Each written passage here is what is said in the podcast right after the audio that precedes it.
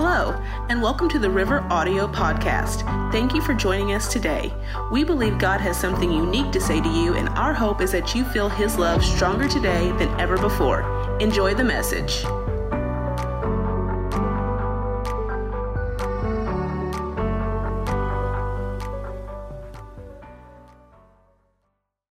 This is uh, out of the Amplified.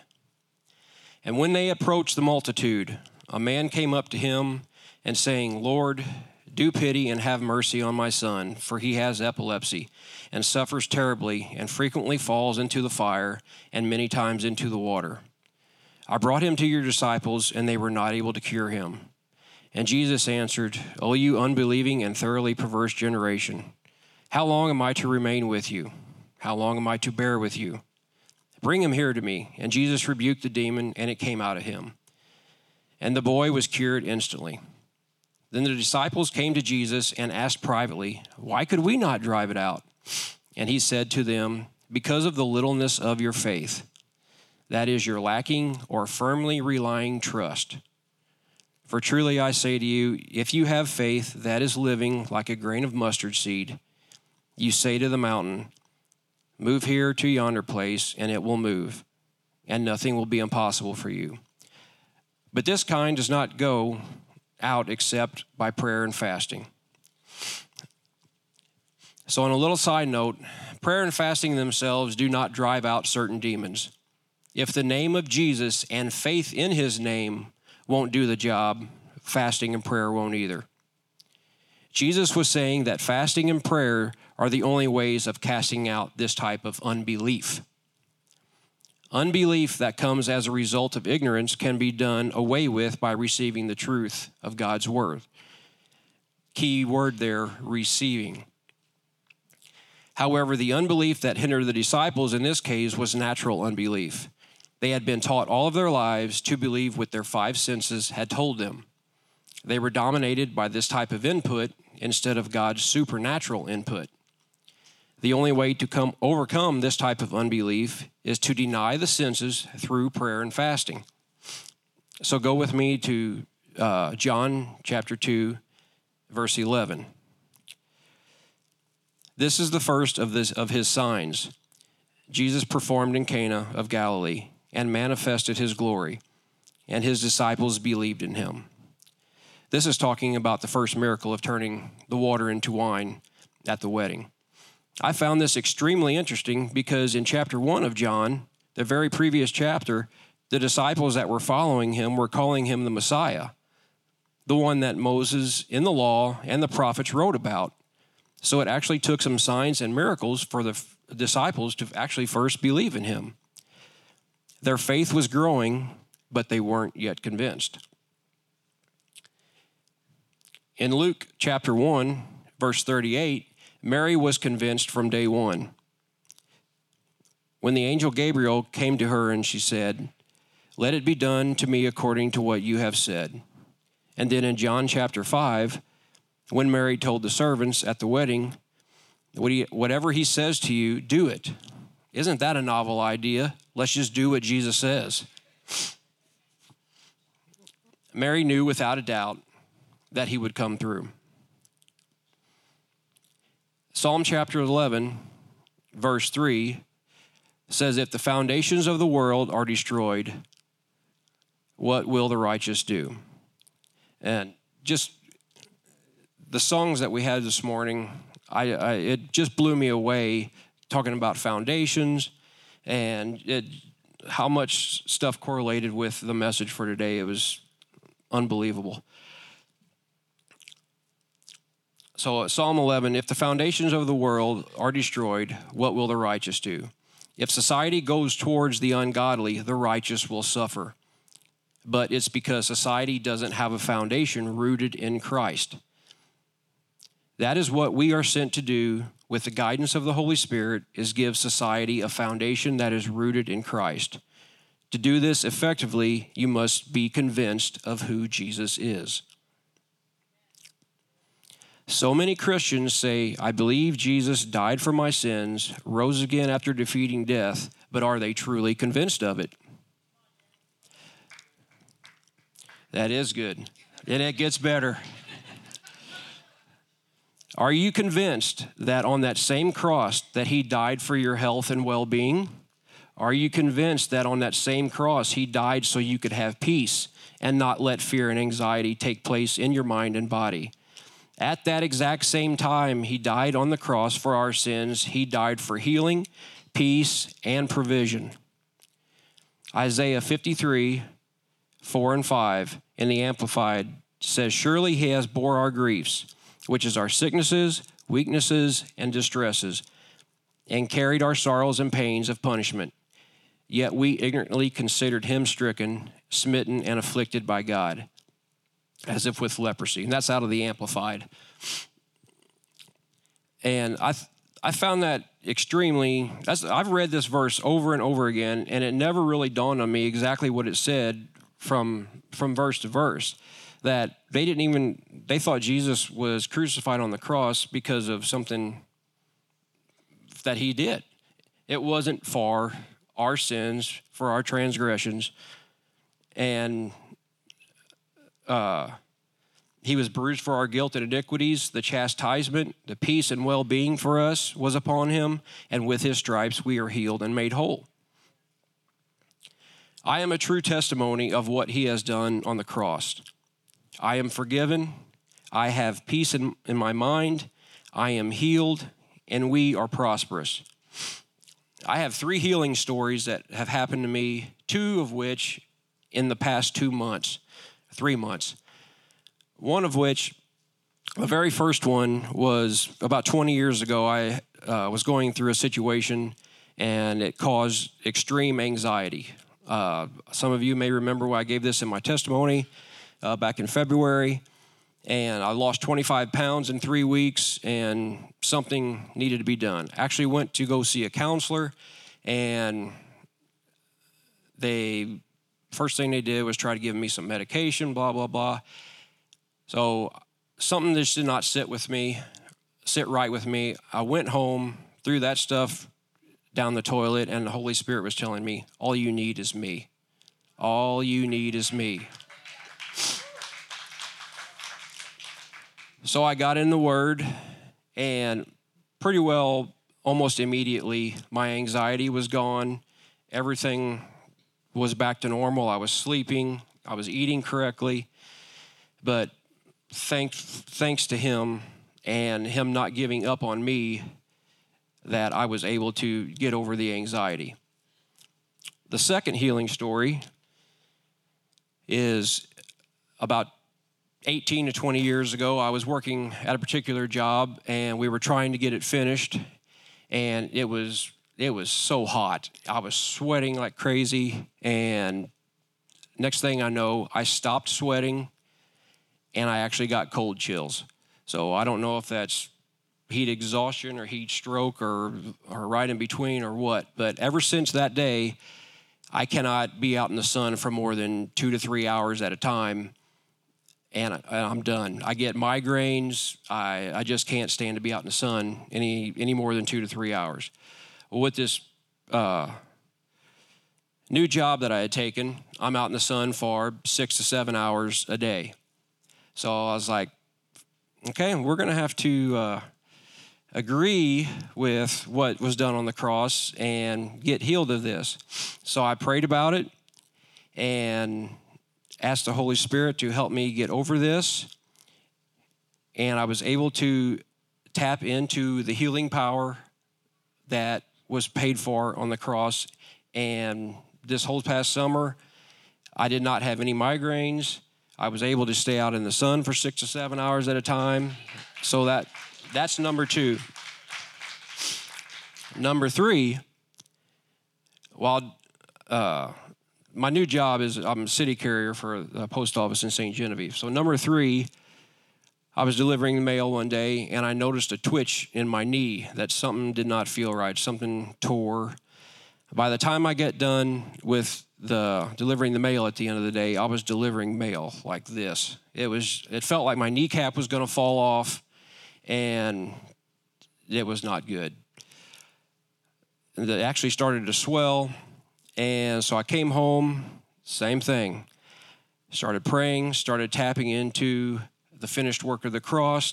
I did have to wear a brace uh, to help keep what I felt like my kneecap was falling off. I had to wear the brace for a few days, but within five days, I was able to walk like normal now, and it was it was healed. I uh, can remember telling some of the guys pray for me because uh, I think the enemy's trying to uh, get me from uh, just trying to get into my mind. And so, with the help of prayer from um, my fellow men and tapping into what was done, my knee was healed also.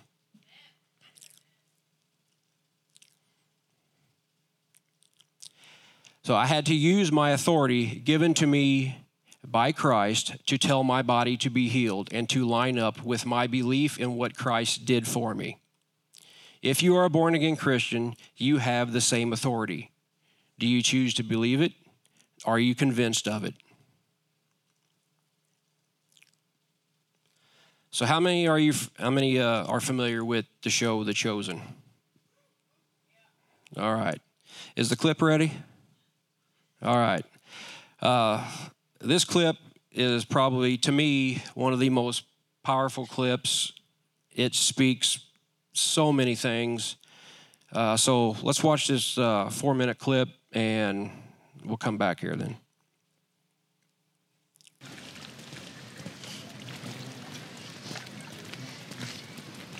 Shalom. Me? Yes. Shalom. I have a question for you. For me. I don't have many answers, but I'm listening. Do you want to be healed? Who are you? We'll get to that later. But my question remains. Will you take me to the water?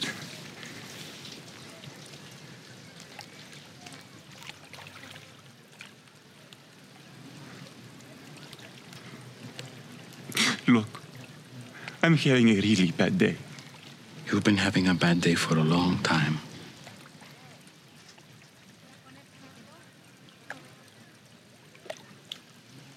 So? Sir, I have no one to help me into the water when it's stirred up. And when I do get close, the others step down in front of me. And so, Look at me. Look at me. That's not what I asked. I'm not asking you about who's helping you or who's not helping who's getting in your way. I'm asking about you.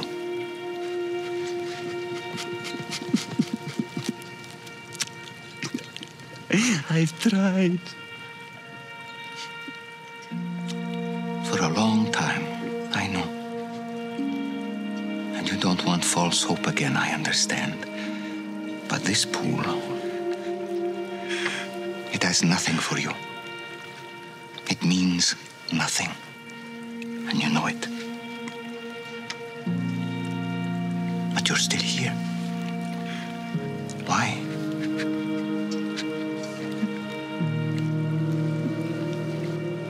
I don't know. You don't need this pool. You only need me.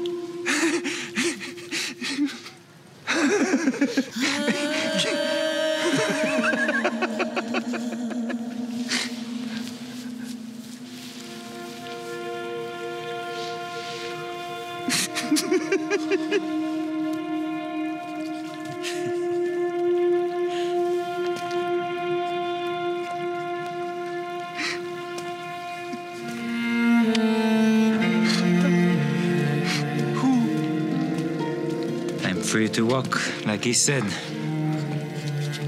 Don't forget your bed.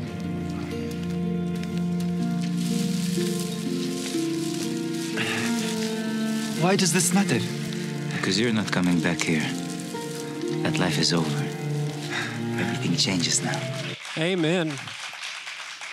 Isn't that powerful? That chokes me up every time I see it.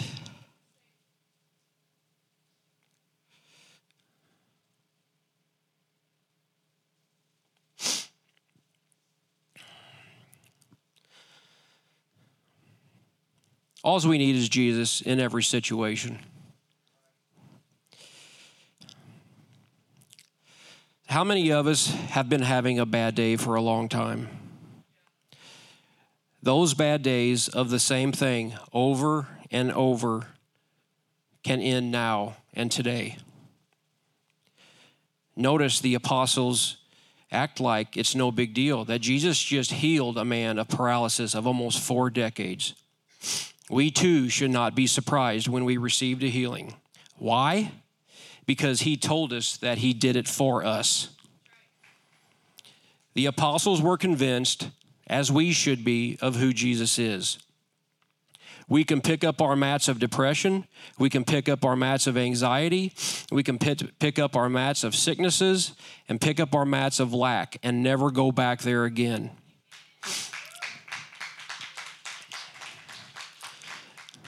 There are too many Christians that are sick. Don't be convinced of what a doctor tells you or how you are feeling. Be convinced of what Jesus paid for on the cross. So now, if you uh, will go with me, this is kind of lengthy one, but it's worth reading. Psalm 91 in the Amplified completely sums up the entire message. But it's it's a powerful. He who dwells in the secret place of the Most High shall remain stable and fixed under the shadow of the Almighty, whose power no foe can withstand. I will say to the Lord, He is my refuge and my fortress, my God. On Him I lean and rely, and in Him I confidently trust. For then He will deliver you from the snare of the fowler, fowler and from the deadly pestilence. Then he will cover you with his pinions, which are the, like the outer wings, and under his wings you shall trust and find refuge. His truth and his faithfulness are a shield and a buckler. You shall not be afraid of the terror by night, nor the arrow that the evil plots and slanders of the wicked that flies by day, nor of the pestilence that stalks in the darkness, nor of the destruction and sudden death that surprise and lay waste at noonday. A thousand may fall at your side, and a ten thousand and ten thousand at your right, but it shall but it shall not come near you. Only a spectator shall you be. You're inaccessible in the secret place of the Most High, as you witness the reward of the wicked. Because you have made the Lord your refuge, and the Most High your dwelling place, there shall be no evil befall you, nor any plague or calamity come near your tent. For he will give his angels special charge over you to accompany and defend and preserve you in all of your ways of obedience and service. They shall bear you up on their hands, lest you dash your foot against a stone. You shall tread upon the lion and the adder. The young lion and the serpent shall you trample underfoot. Because he has set his love upon me, this is God speaking to us. Because he has set his love speaking, because he has set his love upon me, therefore will I deliver him.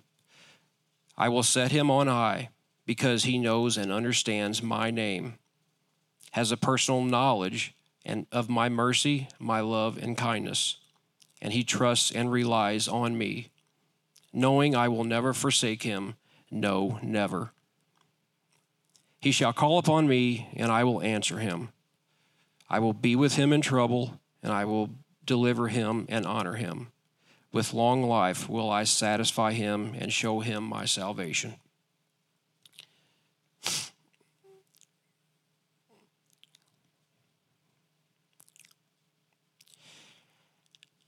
So, with that, imagine you invite somebody over to your house for dinner.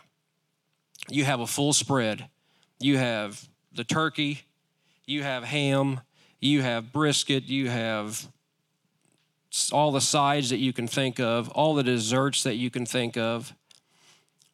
And when they left, the only thing that they ate were some carrot sticks and some chips.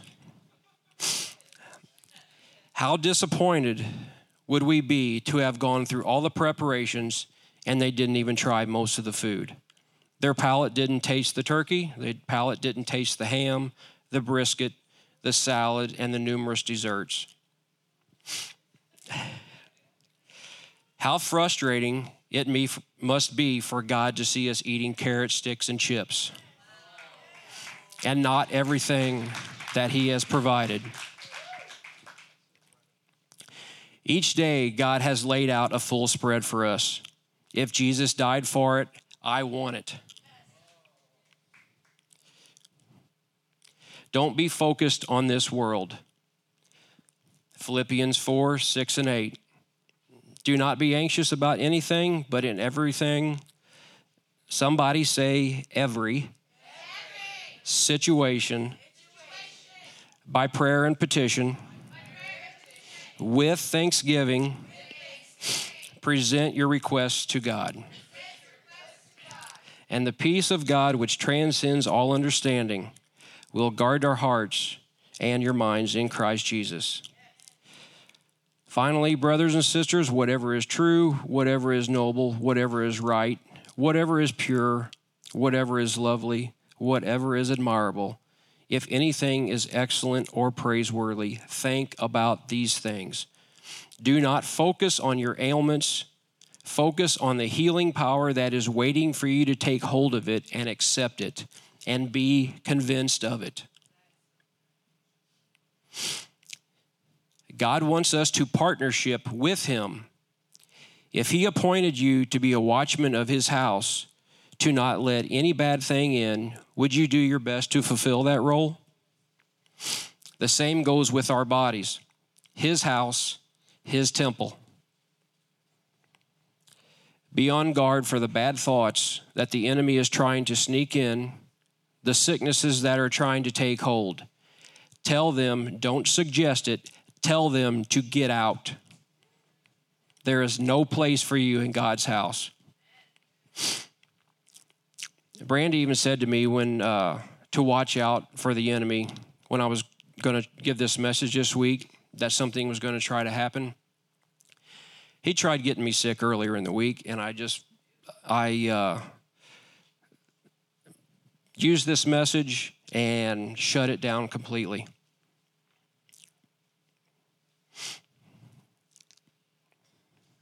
Is this helping anybody today?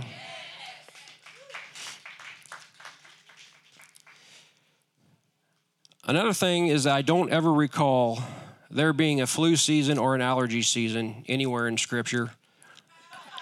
And God saying, The season of sickness is upon us, so just be prepared to endure it. No, be prepared by knowing what the Word says and shut it down.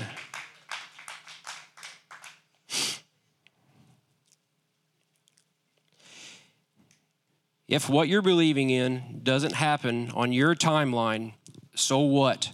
Have faith in what the word says, not in what is ailing you. I just lost my place.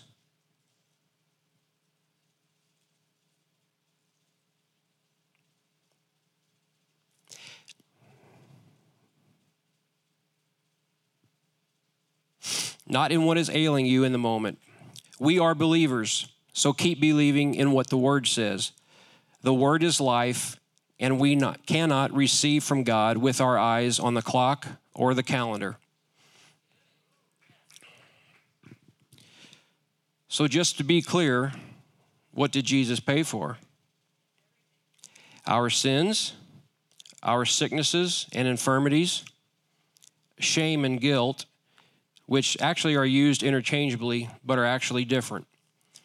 Guilt involves the awareness of having done something wrong. It arises from one's actions. Shame is the painful feeling about how one appears to others and to oneself without having done anything. Shame shame's definition in the Thayer's Greek lexicon is the confusion of one who is ashamed of anything. So here's another question for you Who's the author of confusion? Romans 10 and 11 in the Amplified says that the scripture says that no man who believes in him, who adheres to, relies on, and trusts in him will ever be put to shame or be disappointed. But you must be convinced of it. There's a song by Bryan and Kate Torwalt that says, Fear can go to hell and shame can go there too. I know whose I am. God, I belong to you. Everybody familiar with that one? Prophesy your promise is the name of the song. Jesus did not condemn or put to shame the woman caught in the very act of adultery. He just told her to repent. Isaiah 53, 4, 5 again. Surely he has took up our pain and bore our suffering, yet we considered him punished by God, stricken by him and afflicted.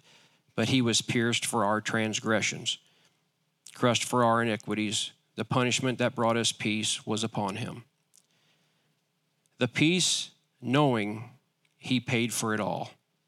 That is the peace that we should have, knowing that he paid for everything. He paid for your peace on the cross.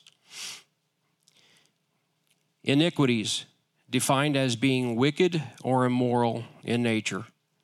In Hebrew, iniquity is the word avon, A V O N. To bend, twist, or distort the law or God's word in different degrees worthy of punishment. In 1865, Elvina Hall wrote this poem Jesus paid it all, all to him I owe. Sin left a crimson stain, he washed it white as snow. Again, we have to be convinced that he paid it all.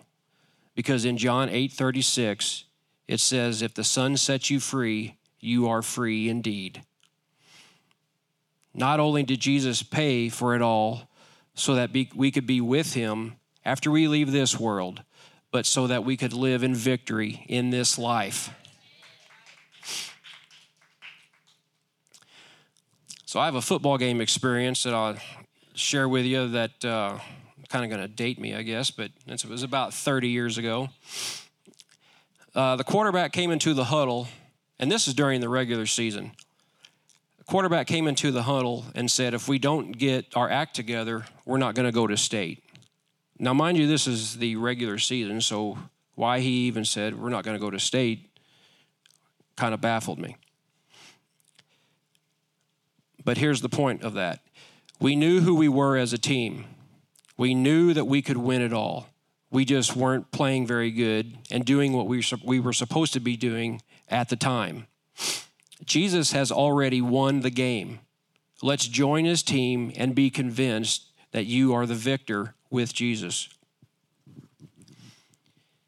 Hebrews 4 2 and 3 in the Amplified. For indeed we have had the glad tidings, the gospel of God proclaimed to us, as truly as they, the Israelites of old, did when the good news of deliverance from bondage came to them. But the message they heard did not benefit them, because it was not mixed with faith with the leaning of the entire personality on God in absolute trust and confidence in his power, wisdom, and goodness by those who heard it. Neither were they united in faith with the ones, Joshua and Caleb, who heard it and did, and did believe.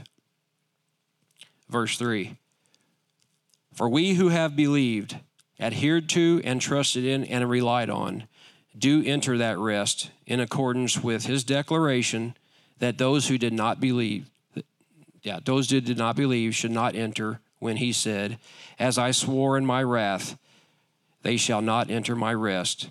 And this he said, although his works have been completed and prepared, and waiting for all who have believed from the foundation of the world. All of his completed works are waiting for you and for me. Are you convinced yet? Don't just believe in what you hear somebody say from the pulpit on Sundays. As long as it lines up with the word, believe it every day of the week. Read it for yourself every day of, every day of the week. Your focus determines your reality. What is most of your day focused on? Understanding your spiritual makeup, who you are in God's eyes, will revolutionize your walk and relationship with Him. In God's eyes, if you're a born again Christian, you're like Jesus.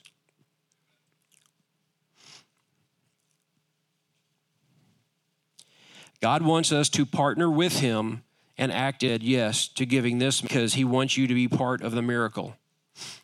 That is why I said yes to giving this message, so I could be part of the miracle that you are witnessing of standing in front of you today. You have something to say or not to say about what happens to your body, your mind, and your life by agreeing or not agreeing with what His Word says. We are talking, since we are talking about being convinced, what does convinced mean? Webster, Webster's actually defines it as bring to belief, to bring to consent, or a course of action. So if you are convinced of God's word, you are setting a course of action for his promise to take hold of your life.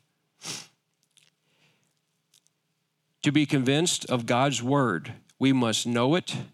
To know it, we must read it. We must know the word intimately. Plant the word of God like a seed in your heart. If someone plants a garden, I do not need to be around when the planting is done to know what's in the ground. I know what's in the ground when the seed starts producing fruit. There's never anything wrong with God's seed, only the ground that is planted in. So when a weed pops up around your good fruit and tries sucking the life and the nutrients out of it, pull the weed out by the root and let it burn in the consequences of what it tried to do by telling it the word of God and be convinced of it.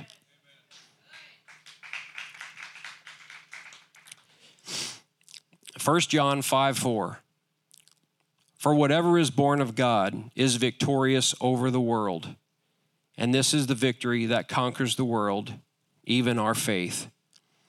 You see, this is why Jesus said, even if you have the smallest amount of faith, that of a mustard seed, you can say to the mountain, Be moved. Because with the smallest amount of faith that you put in Him, you can conquer the world. We have all been given the same measure of faith. We just need to exercise it and to use it and build it up. So now I want to bring out a simple but profound point. How difficult was it for you, was it for you to receive forgiveness for your sins? Just think about that for a few seconds. You just believed, right? Then believe for the rest of the package that comes with Jesus. That is how you get convinced. You believe it more than what you see and what you are feeling with the five senses.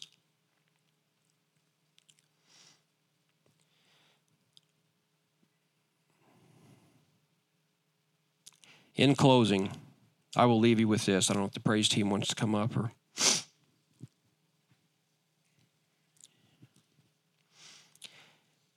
In John chapter 15, verses 5 through 8, I am the vine, and you are the branches. Whoever lives in me bears much fruit. However, apart from me, you can do nothing.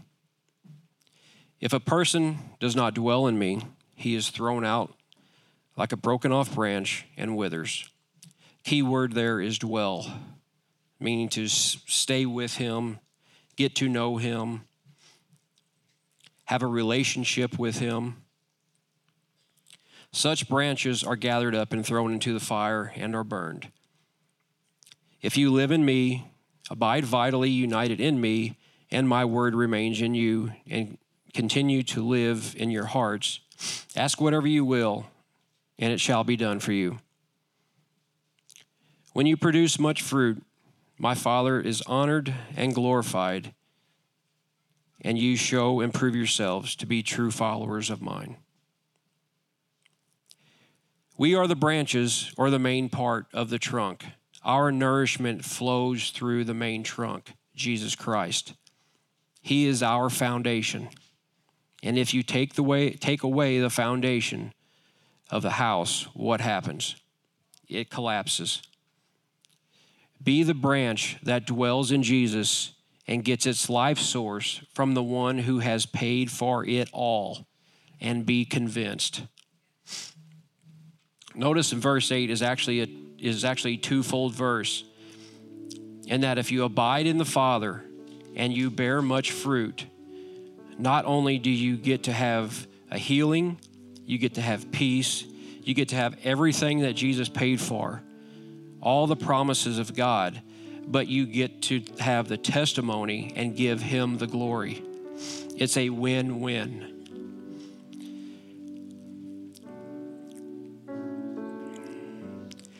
I give all the God, all, all the glory to God for just being able to stand up here and give you this message today. Without Him, I would not have been able to do this.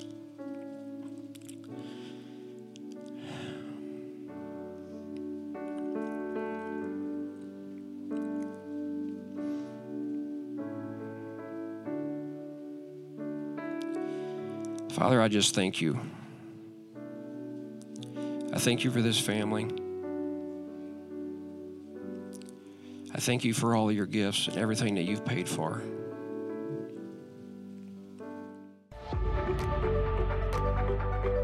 Thanks again for listening to the River Audio Podcast. We hope that these weekly sermons are an encouragement to your life. Make sure to stay connected with us throughout the week online at theriverworshipcenter.org and on Facebook and Instagram at The River.